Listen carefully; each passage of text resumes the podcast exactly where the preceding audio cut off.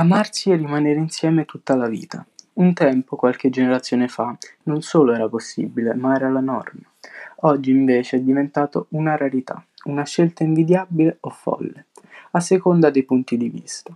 Questo afferma nel suo libro Amore liquido Zygmunt Bauman, sociologo polacco vissuto tra il XX e il XXI secolo, in merito alla fragilità dei legami affettivi oggi.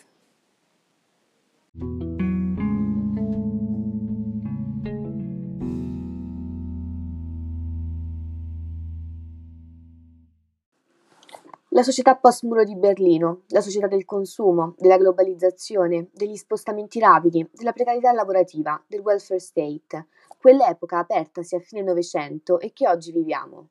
Bauman ha coniato un'espressione per indicarla, società liquida. La nostra età si caratterizza per lo stato mutevole e instabile di ogni sua forma organizzativa. Famiglia instabile, ricomposta, multipla, lavoro precario, a chiamata, intermittente, vi è un'incertezza complessiva nel programmare il futuro e nel vivere il presente, che diviene liquido, cioè privo di certezze. Parliamo quindi di età della liquidità. E com'è cambiata la relazione umana e amorosa nella società liquida? Bauman sostiene che le relazioni sociali si siano profondamente indebolite. Come conseguenza di questo indebolimento, l'essere umano si sente in pericolo, incerto, sotto assedio. A questo aspetto delle relazioni sociali precarie si lega una delle più forti paure nella modernità liquida, la paura di non essere conforme al gruppo, la paura dell'esclusione.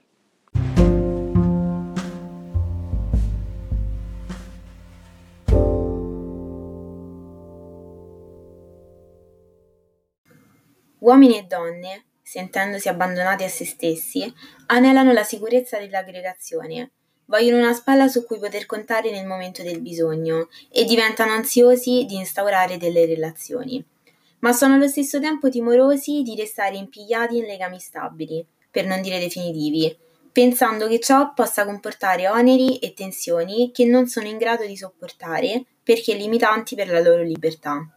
L'amore liquido è quindi diviso tra il desiderio di emozioni e la paura del legame, due ossessioni della sensibilità contemporanea. La relazione è diventata terreno di grande ambivalenza. Deve essere leggera e flessibile per potersi rompere facilmente e dare la possibilità all'individuo di ricostituirsi, mantenendo intatta tutta la potenzialità relazionale di ognuno. In questo modo ogni persona è molto più sola che in passato, ma più libera di tentare forme e sistemi per uscire da questa solitudine.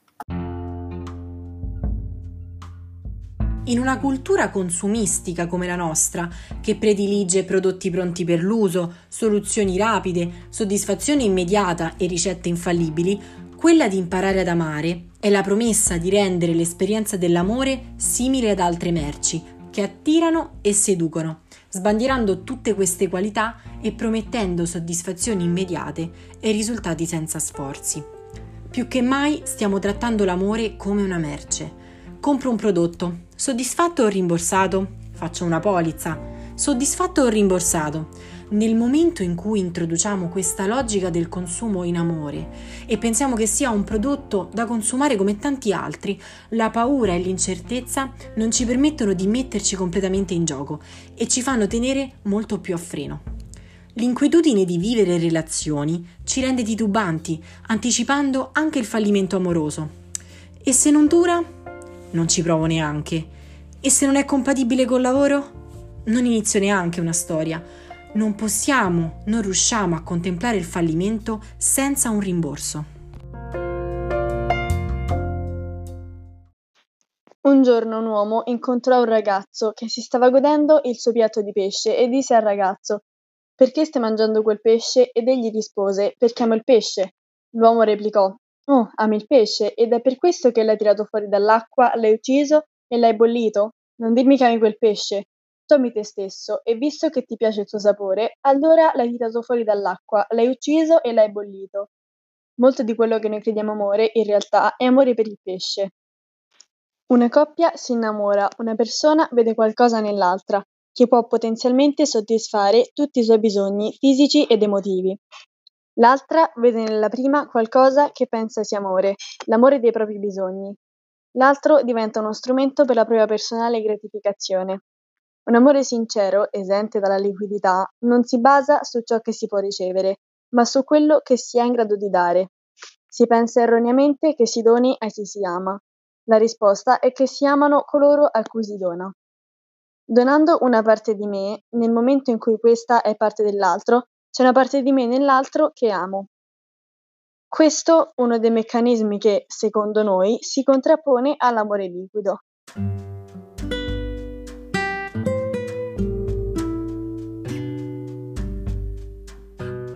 Ora un estratto dell'amore liquido. In ogni amore ci sono almeno due esseri, ciascuno dei quali è la grande incognita nelle equazioni dell'altro.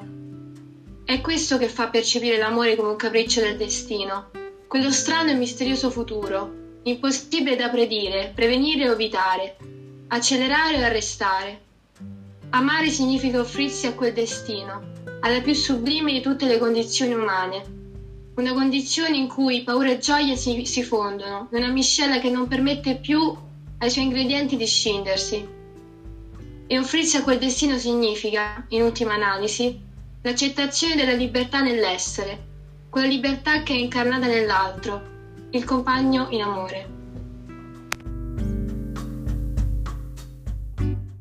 Avete ascoltato un podcast sull'amore liquido realizzato da Arturo Dies, Elisabetta Frattarelli, Martina Gessini, Federica Quintavalli, Martina Troiani e Carlotta Zoppo.